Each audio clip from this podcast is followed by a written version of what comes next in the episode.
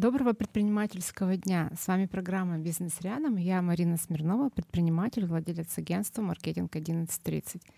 Сегодня гость подкаста Татьяна Доброва, основатель и руководитель онлайн-школы точных наук «Классное решение» для учащихся 5-11 классов. Сегодня мы поговорим о том, как открыть онлайн-школу, про новое поколение школьников, их потребности, про маркетинг и многое другое. Татьяна, добрый день. Добрый день, Марина. А начнем нашу программу с классического вопроса. Расскажи, пожалуйста, о своем пути, как ты пришла к тому, чтобы открыть онлайн-школу. А, два с половиной года назад я переехала а, с севера в Екатеринбург. Я больше 20 лет прожила на севере в небольшом поселке, три с половиной тысячи жителей. Я переехала в Екатеринбург и в школу больше не пошла, скажем так. А ты работала в школе? Я да? работала в школе, да, я э, педагог. Э, сегодня уже вот 26 лет стаж, пошел 27 год. Ого-го. Да, учитель математики и информатики. Э, и вот два с половиной года назад я уже решила, что я больше в школу не пойду, тем более смена места жительства, и я занялась репетиторством. А почему такое решение было? Почему ты так категорически решила не идти в школу? Решила, что 24 года достаточно, чтобы отдать, так сказать, грубо говоря, дань, да. Но ну, а на самом деле у меня маленькая дочка, мне хотелось больше времени посвятить ей, потому что угу. старшая, в принципе, выросла без меня. Угу. Нагрузка в школе большая, да? Очень, да. Угу. И я занялась репетиторством, и все, конечно же, мои знакомые, все родственники, друзья, подруги, все узнали, что я теперь свободный педагог. Ну и дай-ка передам, передадим тебе своих детей. И за год, за учебный год, это был позапрошлый учебный год, выросла моя нагрузка до такой степени, что у меня бывали дни, когда я вела по 15 уроков в день. Онлайн, да? Я садилась, да, в 9 утра и вставала из-за стола в 12 ночи. Я просто вот, ну, думаю, боже мой, я столько даже в школе не работала. И вот тогда пришла идея какая-то, что меня надо как-то расширить, меня надо как-то клонировать, чтобы меня, таких, как я, было больше, чтобы можно было помочь ученикам. И пришла в голову мысль открыть онлайн-школу. Но я понимала, что идут на мою систему обучения, и мне нужны были такие же. Но ведь таких, как я, да, и вообще одинаковых людей нет и не существует. Поэтому у меня, я вспомнила, что у меня были ребята, мальчики, девочки, у которых я была учителем математики, и которые влюбились, так же, как я, в предмет, и пошли э, в педагогический. Кто-то стал учителем информатики, кто-то физики, а кто-то математики. И пришла идея открыть именно онлайн-школу точных наук. Я сама учитель математики и информатики, думаю, добавлю физику. И вот с этих моих бывших учеников и началась моя онлайн-школа, которые стали моими первыми педагогами в моей школе. А такой вопрос. Ты сказала, что было очень сложно найти таких, как э, ты, да? Вообще, как ты решила вопрос с делегированием? Сложно это было для тебя или нет? А, на самом деле только вот начала внедрять вот это делегирование. Самым сложным был первый этап, это когда нужно было передавать своих учеников – педагогом. Это был очень сложный для меня этап. Э, но потихонечку, потихонечку все это получилось. А сложно было технически или морально передавать? А я думаю, и так, и так. Потому что понятно, что нужно же доверить, да, а, доверить результаты этого ученика другому педагогу. Поэтому я и выбрала первых моих педагогов. Это были мои бывшие ученики, потому что они мою систему работы угу. знают изнутри. Угу. Мне не пришлось им многого объяснять. Угу. А что представляет твоя школа сейчас? То есть сколько учеников, какие, сколько преподавателей, что? что? А, мы подводили итоги прошлого учебного года. А, у нас в школе а, было 12 педагогов и больше 120 учеников. Это, считая индивидуальные занятия, групповые занятия, занятия на курсах и так далее – а, понятно, что кто-то из учеников выпустился, да, приходят новые. Вот на сегодняшний день у нас 11 педагогов. А, пока курсы или какие-то большие объемные проекты мы не начали, поэтому чуть меньше учеников в школе, но загруженность у всех полная. А, какие в основном клиенты, ну дети, да, то есть это те, кто сдают ЕГЭ или все возраста? А тут... мы, мы работаем с учениками с 5 по 11 класс, и это к репетитору когда обращаются ученики? Когда у них возникает потребность в этом, да, когда э, у них трудности возникают в предмете – Никто не пойдет, если у тебя четверка, пятерка и все угу. хорошо, искать репетитора, да, даже, даже для подготовки к ОГЭ. У тех, у кого не получается самостоятельно подготовиться. И это могут быть не обязательно подготовка к экзаменам, это может быть отработка пробелов в школе, да, ну, например, там в пятом-шестом классе возникли вычислительные навыки, э, проблема с ними, да, Э, что, допустим, с дробями или э, с решением текстовых задач, да, задачи вообще детям, оказывается, очень сложно даются. Седьмой, восьмой класс — это алгебра, геометрия очень, геометрия — это прям очень популярная. Ну и, соответственно, подготовка к экзамену — это, да, э, это девятый класс, это десятый, это одиннадцатый. А, ты очень много лет проработала в школе. Вот Интересна твоя точка зрения, почему все-таки школа не справляется с обучением детей, и им приходится к репетитору идти? Потому что, во-первых, а, ну, тут очень много нюансов таких. Во-первых, планка экзаменов очень сильно повышается ежегодно. А, школа поднимает тоже уровень, да, а, то есть гонится за тем, чтобы наших детей подготовить. И, соответственно, в школьную программу добавляются темы. Они, то есть наша школьная программа все время расширяется – и объем информации, который нам нужно выдать, он становится большим, очень большим. Есть, конечно, такие нюансы, что мы можем какие-то темы пропустить, какой-то блок выбросить, да, скажем так, но он все равно потом где-то понадобится. Допустим, вот э, есть а у меня сейчас ученики 10-11 классов, которые в 9 классе не прошли тему Виктора, ну, например. То есть э, раз ее не было на экзаменах, ее педагог взял и выбросил просто угу. из программы. А в этом году она раз и в 11 классе появляется на экзамене, например. И получается, что нужно все равно ее осваивать. А так как она не была усвоена, дети приходят готовиться. Это, во-первых. Во-вторых, а, школьные программы, они вообще на самом деле нацелены только на базовый уровень. То есть, а, грубо говоря, дать знания, ну, скажем, на тройку. А на 4, на 5 а, все программы нацелены на то, что ребенок сам это усваивает и сам знакомится да, со всеми темами и сам проходит. То есть все повыш... весь повышенный углубленный уровень в общеобразовательных школах а, не пройдешь, угу. потому что там базовая основа только. И если мы хотим высоких результатов, то приходится. А, третье – это огромное количество, ну скажем, большое количество учеников в классах. Так, если раньше там нас, например, было, может быть, 20-25 учеников, то сейчас есть классы под 40 учеников. Я не верю в то, что можно э, на уроке за 40 минут выдать индивидуальный подход ко всем 40 ученикам. Даже минуту на каждого этого просто не хватит, чтобы уделить внимание. Поэтому э, ты работаешь, так сказать, в классе на среднего ученика такого, среднего уровня. И поэтому получается, что дети, которые слабенькие, да, немножечко не дотягивают даже до среднего уровня, им вообще очень тяжело. И, а дети, которые, наоборот, более высокого уровня, они, наоборот, получается, мы их тормозим. И, угу. это, и это так и есть, это правда. Угу.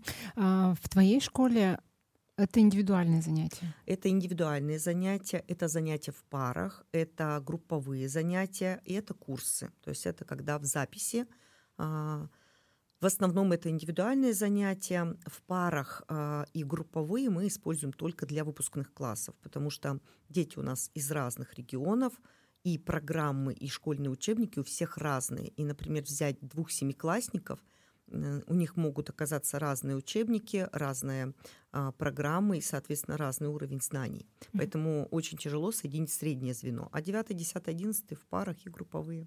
Mm-hmm. Я сама гуманитарий, и для меня математика это что-то очень сложное.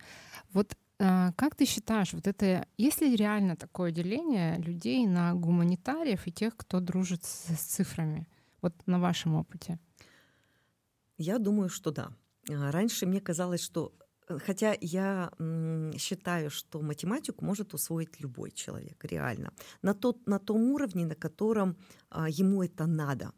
А, потому что любой гуманитарий, если ему нужно, там, ну не знаю, усвоить какие-то сложные теоремы, если ему это нужно, он освоит. Вообще а, я за, за то мнение, что а, человек может добиться все, что хочет.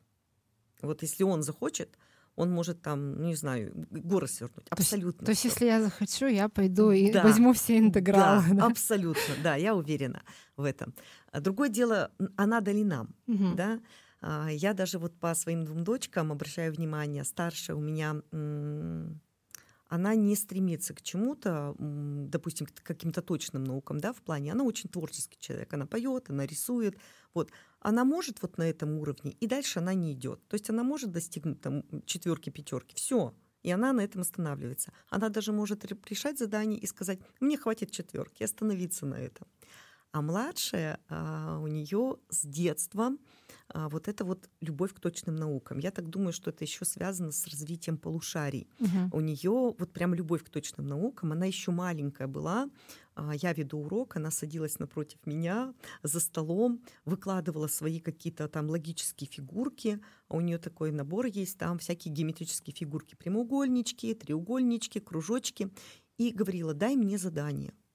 И я э, это, думаю, что как-то ее занять чем-то, говорю, сделай мне, например, там шесть деревьев из этих фигурок. Вот. И, во-первых, это счет, uh-huh. а, во-вторых, надо подумать, как это все выложить, да. Сейчас вот она, ей 6 лет, она а, считает уже в пределах 100, она читает, и я не приложила к этому усилий вообще. Угу. Она все научилась сама. Она просто приходила ко мне с тетрадкой и говорила, а вот, мам, например, 14 плюс 14 сколько? 28? И я глаза округляла от того, что мой ребенок научился всему сам. Ну, видимо, онлайн-уроки помогли, впитались на, на подкорку. Предрасположенность какая-то да. абсолютно есть. А, скажи, пожалуйста, а что делать, если ребенок не хочет учиться? Я знаю это на собственном опыте, когда неинтересно, нет желания. Что делать тогда? Я э, против заставляния. А, я, знаете, так даже своих дочек воспитываю. Не хочешь, не надо. А, я не, не люблю вот это вот из-под палки, потому что результата не будет все равно от того, что мы заставляем детей, от того, что мы э, хотим чего-то добиться скорее всего, есть какой-то другой интерес. Да? Ну, например, ребенку нравится, скажем, там, э, играть в компьютерные игры. Может быть, его направить сюда, э, но направить его чуть-чуть на создание компьютерных игр. А для создания компьютерных игр понадобится информатика и математика, к примеру. И он невольно поймет, когда будет писать программу, поймет, что ему это точно надо, и придет к этому сам. А, например, дети-блогеры, да, к примеру, вот я блогер там. А, или как вот у меня был пример, мальчик был модель. Он в модельном бизнесе с э, прям с самых-самых азов, и он ко мне пришел в четвертом классе, когда у него была двойка-тройка. То есть ему нужно выпускаться из четвертого класса, а он просто даже экзамен не сдаст, потому что у него 2-3 ВПР. Вот. И он э, прям вот не любил математику. Прям вот он мне прям так говорит, я ненавижу эту математику. Я говорю, э, не любишь математику, потому что не умеешь решать, потому что не знаешь какие-то. А на самом деле это все легко. Вот я обожаю математику. Он говорит, ну как ее можно любить? А, и э, потом какое-то время прошло, мы дали ему азы, у него начало получаться, и он дальше продолжает. Он уже вышел на четверку, я у него спрашиваю, «А, Сева, а зачем тебе продолжать дальше. Четверки добились, ты хотел четверку. Он говорит, понимаете, у нас, оказывается, в модельном бизнесе бытует мнение, что все модели — это все, ну, типа тупые, все глупые, да. А я хочу доказать обратное. Я хочу иметь пятерку по математике. Представляете, с двойки в четвертом классе. Сейчас он в седьмом классе, а, и у него пятерка. Круто, круто, крутой кейс. Вот. Есть такое, ну, даже нужно не то, что мнение, а в, в целом такая тенденция, что дети сейчас растут с клиповым мышлением. Их, им сложно удержать внимание. Можешь ли это, ты это подтвердить, либо опровергнуть? Да, абсолютно. Они... И, и вообще тогда, тогда э, у тебя же огромный опыт, 26 лет. Какое сейчас поколение, насколько оно поменялось и чем увлечь тех, кто учится в школе? Сейчас а, у нас и поток очень информационный большой. Мы а, очень тяжело вот, м, успеваем за этим потоком, а, потому что у нас немножко другое восприятие информации. Нам надо ее уложить в голову, да? Вот, то есть у нас он- оно с, с детства так, что таблицу умножения выучи, стихотворение выучи, да? Там э, даты запомни, то, то сделай. А у детей это они могут всегда подглядеть. И поэтому, то есть окей, окей, Google, да, спросить. Поэтому они считают, и их мышление так построено, что они считают, а зачем мне это запоминать, если это всегда могу посмотреть? И в этом есть э, доля правды такой хорошей, потому что мне вот, например, иногда хочется выбросить свои знания некоторые из головы, потому что там реально огромный объем, который Не нужен, в принципе. не да? нужен, особенно вот институтские многие знания, они мне Мгм. вот просто вот э, уже бы хотел что-то взять, а уже не берется переполненный объем. Мгм. А, И обратная такая сторона медали, да, то есть вот я сказала про то, что часть они не берут, потому что ну зачем как будто бы, но если им это надо, опять же, да, то они это возьмут, и ты, дум- и ты удивляешься, откуда у него это, даже я этого не знаю, например, а у него этого есть. И я привожу а, детям всегда пример Шерлока Холмса. У него был очень развит объем а, мозга, гораздо больше, чем у обычного человека, и даже у какого-то там профессора, да, у него очень был большой объем информации, и очень высокий был, во-первых, IQ, и очень много он знал. А, Но он не знал элементарных вещей. Он, например, не знал о том, что, допустим, там Земля круглая, или там, допустим, пять материков. И когда вот я читала книгу, Ватсон удивлялся, что, ну, Шерлок, ну, такие вещи элементарные. Он говорил, а зачем мне это? Это мне поможет в раскрытии дела? Нет. Зато он в совершенстве знал химию, биологию, да, то есть такие науки, которые ему нужны были. И он был действительно специалист высокого уровня. Я за то, чтобы умения и навыки, то есть я не поддерживаю тех, у которых, знаете, вот это вот я жнец, и на дуде и грец, и, и, и, и ловец, и все на свете. А, вот я говорю, что ты должен быть специалист в одной области, но такой крутой.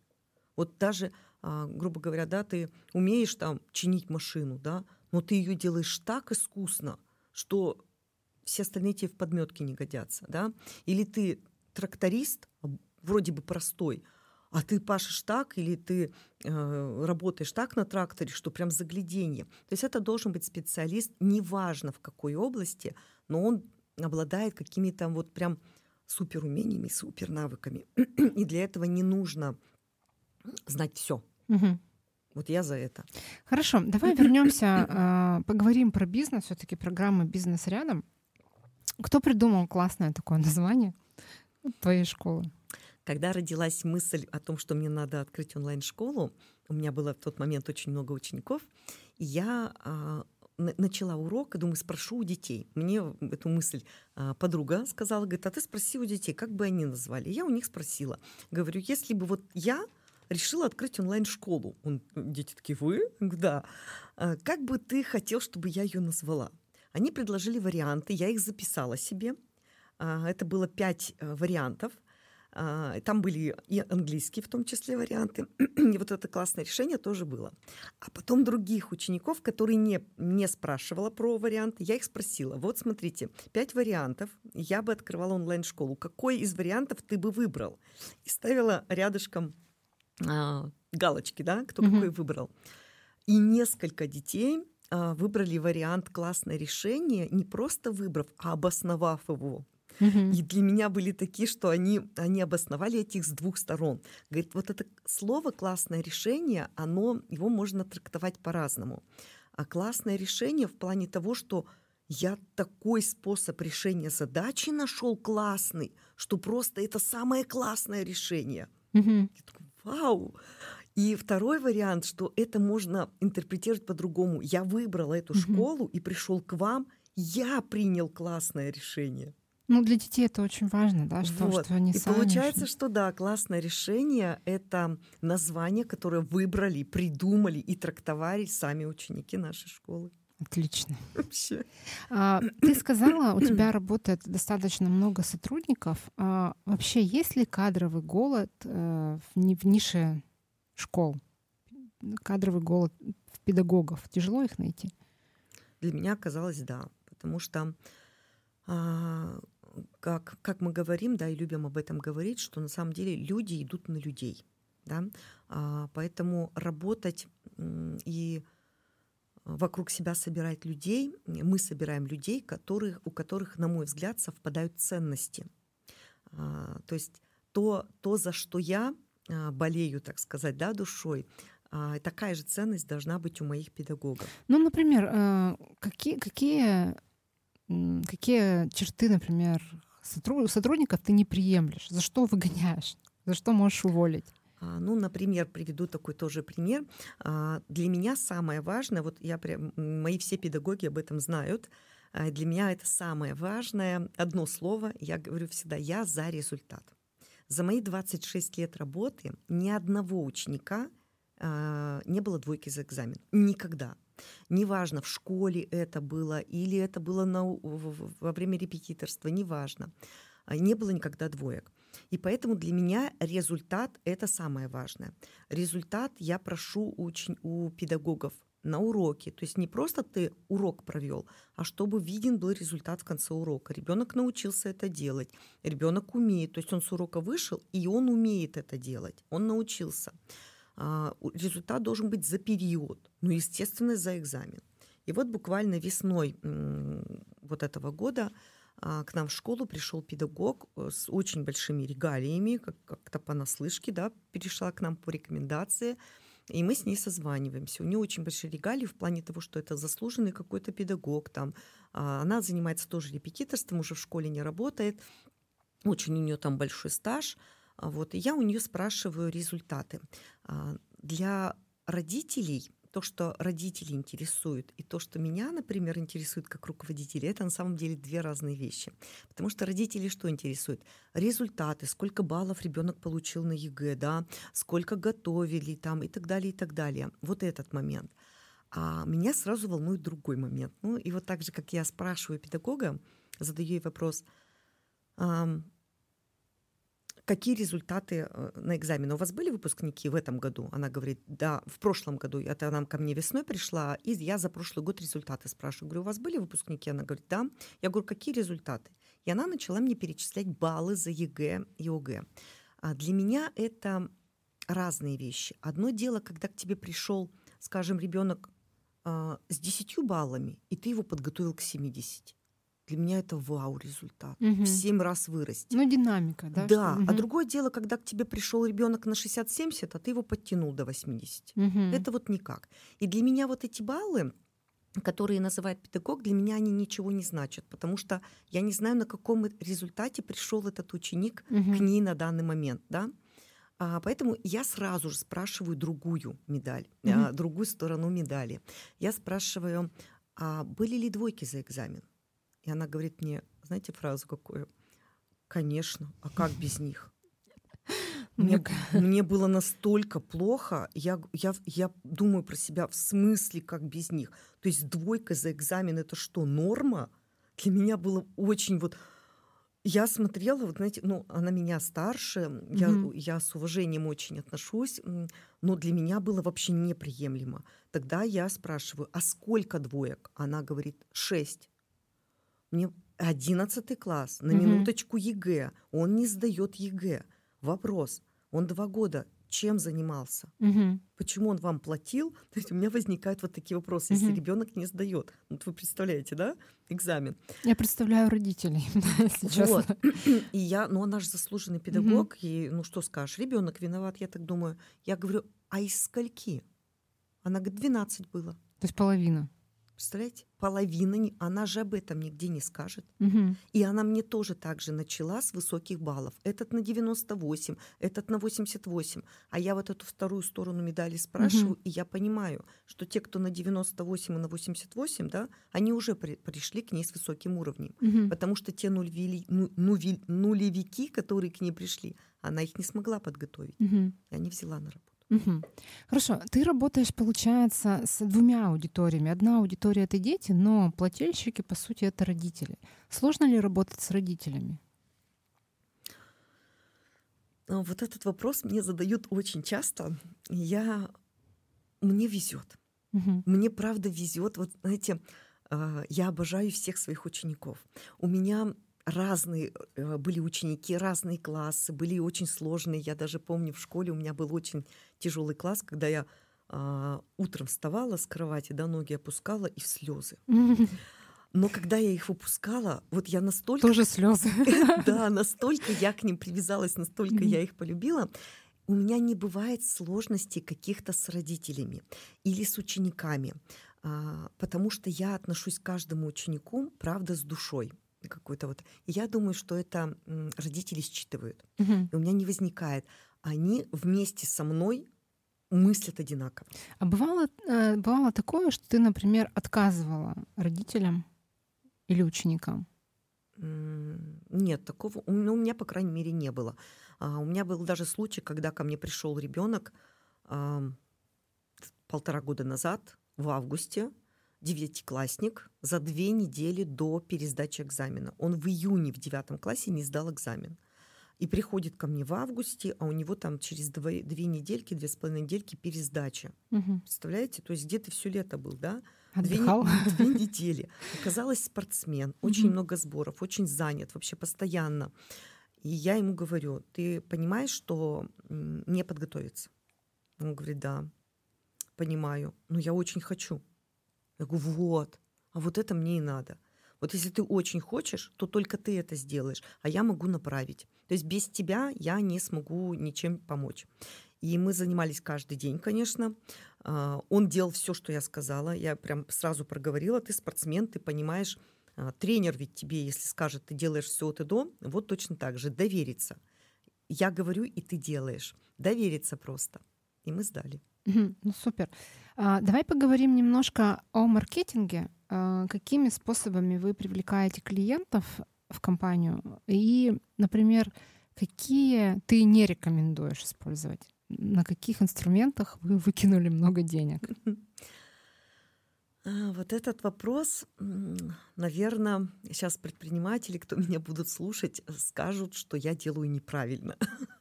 Ну, потому что я как таковое сильно рекламу не использую, потому что у нас ученики в нашей школе действительно по всей России. Это и Сахалин, и Салихард, и Москва, Питер, Новосибирск, Тюмень, Сургут, очень много городов.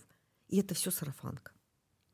А, мы даже вот создали сообщество во ВКонтакте и в Инстаграме для того, чтобы а, помещать информацию, например, про те же курсы, чтобы она там была, чтобы человек мог, чтобы можно ссылку дать, и чтобы человек мог прочитать да, подробненько об этом.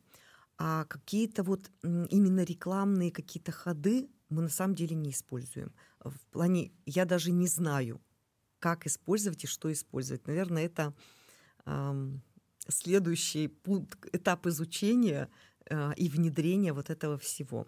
Пока э, вот у нас есть страничка во ВКонтакте, а, страничка в Инстаграм, да, запрещенной сети, угу. да, а, и ну вот и контакты родителей и учеников, которые нас рекомендуют. Ну, сарафанное радио самый лучший инструмент, на мой взгляд. Мы подсчитывали в mm прошлом году, за прошлый учебный год, подсчитывали около примерно около 80 учеников нашей школы. Это все, кто пришли по сарафанке. Угу. Скажи, как ты видишь свою школу через, например, три года? К чему ты хочешь прийти? Какие планы? Планы на самом деле сильно поменялись за эти два с половиной года, потому что открывала я школу а, с одним видением, а сейчас они уже, конечно, сильно поменялись. Сначала я мечтала об какой-то большой глобальной такой школе, да, такой масштабной какой-то. А сейчас поняла, что нет, не хочу масштабных, больших каких-то проектов. Хочу, чтобы наша школа действительно была результативной, чтобы нашу школу могли рекомендовать. Пусть она будет небольшая, такая частная, но за место в нашей школе чтобы дрались, угу. потому что чтобы мы действительно давали результат. А, но еще у меня была очень такая большая мечта, и я как раз сейчас, наверное, вот этим занимаюсь и потихонечку воплощаю это в жизнь.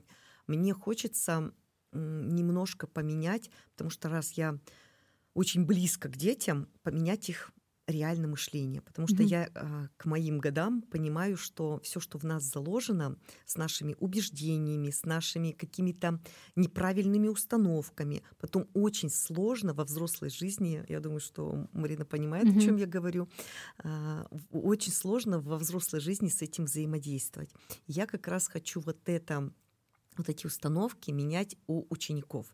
Это связано и с финансовыми, да, с финансовой а, составляющие, финансовая независимость, да, финансовая свобода, а, вообще грамотность финансовая, и в том числе профориентация, потому mm-hmm. что проработав 24 года в школе и побывав в роли руководителя, практически классного руководителя все это время, я знаю, что процентов 70 детей реально не знают, куда им поступать. Даже после всевозможных анкетирований они не знают, кем они хотят быть. И я раньше думала, что а, вот ты можешь быть, допустим, педагогом, да, и, и все, и это твое, твоя стезя на всю жизнь. Или ты там можешь быть, допустим, врачом, и это твоя стезя на всю жизнь. А, но мы можем и приобретать какие-то совокупные да, профессии а, вместе и увеличивать свою вот эту свой потенциал, свои возможности. Тот же самый врач, например, изучив какие-то методы а, другие, да, в, друг, в своей работе может применять. Те же, например, какие-то БАДы, тоже там, допустим, какие-то, а, чтобы не Народные методы ну, лечения. Ну, ну, не народные, конечно, но не химическое, потому что промышленность химическая тоже у нас. А, понимаем, что мы губим свое здоровье, не только этим всем. Вот. Хорошо. А, моя любимая рубрика и любимая рубрика наших слушателей — это ошибки и факапы в бизнесе. Поделись, пожалуйста, был ли у тебя такой опыт, была ли такая ситуация, которая тебя жестко научила чему-то, чему-либо? Сильно таких ситуаций не было, потому что все, что дается, это опыт. Э, мы не рождены предпринимателями, предпринимателями становятся, да. А, единственное, что бытует мнение, что крупными предпринимателями надо родиться, да, а предпринимателем может стать на самом деле любой. Но тот опыт, который мы приобретаем, а, у меня у подруги очень такое, она, мне нравится вот эта фраза, когда она говорит – а, наработаешься, поймешь, mm-hmm. да, то есть вот ты что-то сделаешь много-много-много, вот наработаешься и сделаешь то, что надо, тот продукт. Так вот, я первый год, когда онлайн-школа работала, я абсолютно вела все направления. Бухгалтер, я менеджер по продажам, я там Маркетолог тоже. Да, ты. да, контент-менеджер тоже я, технический специалист, я создание Google таблиц, каких-то табличек в Excel, все я. В общем, я вела настолько огромный объем, а, что вот в этом году, вот летом только начала задумываться о том, что часть работы надо как-то делегировать. Угу. И вот начала передавать, и, скажем, успешно. Очень мне сейчас нравится. А, то состояние, когда я часть уже рутины, как мы называем, да, сбросила с себя, и этим занимается человек, который действительно в этом понимает, и которому это дается легко, нежели мне. Угу. Скажи, а бывают ли у тебя такие периоды сейчас, да? Ты уже делегировала часть работы, но все-таки, когда чувствуешь усталость, может быть, выгорание, то, что все надоело, и как ты с этим борешься? Для меня, на самом деле, как бы это ни звучало, но мои дети — это мой дополнительный источник энергии. Потому что маленькие дети, они, на самом деле, у них такой, мне кажется, вообще неиссякаемый источник энергии. Моей самой маленькой дочке 6 лет. И поэтому а, она такой сама по себе очень живчик, и поэтому сходить погулять с ней или сходить куда-то вообще просто – это зарядиться даже просто на прогулку. А, мы не можем просто так выйти и где-то посидеть на лавочке и полазить на какой-то лазалке. Мы оббежим весь район. То есть мы не, вообще не сидим на месте. А любая прогулка, любое физическое движение, физические упражнения для меня это подъем энергии. Угу. Если у меня совсем нет сил, я могу пойти в лес прогуляться. Я могу пройти просто походить часик. Любое, любое физическое упражнение, оно поднимает энергию. То есть кажется, что все, выгорел, сейчас лягу и буду лежать. А, сделай 10 приседаний. энергия реально поднимается. Раз заговорили про детей, у меня сразу же вопрос. Прививаешь ли ты им каким-то образом предпринимательские навыки? И вообще видишь ли их продолжателем своего дела? Продолжателем нет, mm потому что я считаю, что у каждого свой путь, каждый идет своим путем. И прививания вот это вот навыков и каких-то умений тоже нет, а, потому что я за то, что дети видят пример. Вот если они видят, например, что мама занимается здоровым образом жизни, и у них это автоматически будет встроенная функция. Если, например, там мама ну, скажем, уделяет время, да, там, семье или каким-то своим увлечениям, не будут увлекаться. А если мама будет все время работать, работать, работать, и дети будут точно так же. А, старшая, у меня 18 лет, и у нее мечта появилась э, год-два назад, э, что она откроет свою кофейню. Она обожает кофе. Я, например, кофе не очень люблю. То есть я этого не прививала. Но она любит кофе. И глядя, что у мамы получилось онлайн-школу открыть, да, что мама двигается, что мама идет, она, а почему бы им нет? И вот она уже начинает узнавать, а может быть, это какие-то сорта кофе, а может быть, я пойду баристой. То есть она уже начинает задумываться. Но мечта у нее иметь э, несколько кофеин. Ну, это классно, тоже практически готовый предприниматель. Да, было бы желание. Раз тоже ты упомянула про хобби, у тебя есть какие-то увлечения помимо математики? А, Э, совершенно вот не буквально за последние 2-3 года я начинаю открывать в себе какие-то увлечения и удивляюсь тому, где глубоко во мне было это спрятано. Я, например, никогда бы в жизни не подумала, что а, такой кайф я получаю, например, от занятий йогой. Э, никто принципе, я это нигде не озвучиваю, что я занимаюсь йогой, что я люблю. Я проходила на все занятия, которые только есть, а, мне зашла очень кундалини-йога, и для меня это прямо оказалось просто, а, не знаю, панацея от всех бед. Даже вплоть до того, что я могу приболеть и пойти на занятия, я выхожу оттуда совершенно здоровой. Я сама удивляюсь этому. Вот, для меня вот это. И второе, я очень, оказывается, люблю театры. Я, придя на какой-то спектакль, я прям просто проживаю вот эту историю вместе с ними, и какие-то вот потаенные уголки э, во мне вот просыпаются. И очень мы любим такое хобби тоже у нас. Мы очень любим с дочками а, что-то готовить в плане постряпать пирожки, пироги, тортики, пироженки, самодельные конфетки. То есть вот кухня, а, что-то приготовить такое интересненькое, Классно. Расскажи, пожалуйста, о своем последнем каком-то, вот за последний период времени ярком впечатлении. Может быть, книга, которая тебе очень запомнилась, спектакль конкретный, да, какой-то, э, поездка, ну, не знаю, фильм. Поделись вот какими-то яркими впечатлениями, что запомнилось. Маленькая дочка, которая у меня 6 лет, а, мы с ней летом проходили мимо а, одной, написано было «Школа хореографии Триумф», и она мне говорит, мам, а я хочу э, вот так же, как эти девочки, а там очень красивые изображены балерины. А, у меня вообще-то мечта, я хочу быть балериной. У меня были очень большие глаза, потому что она ни разу этого не говорила.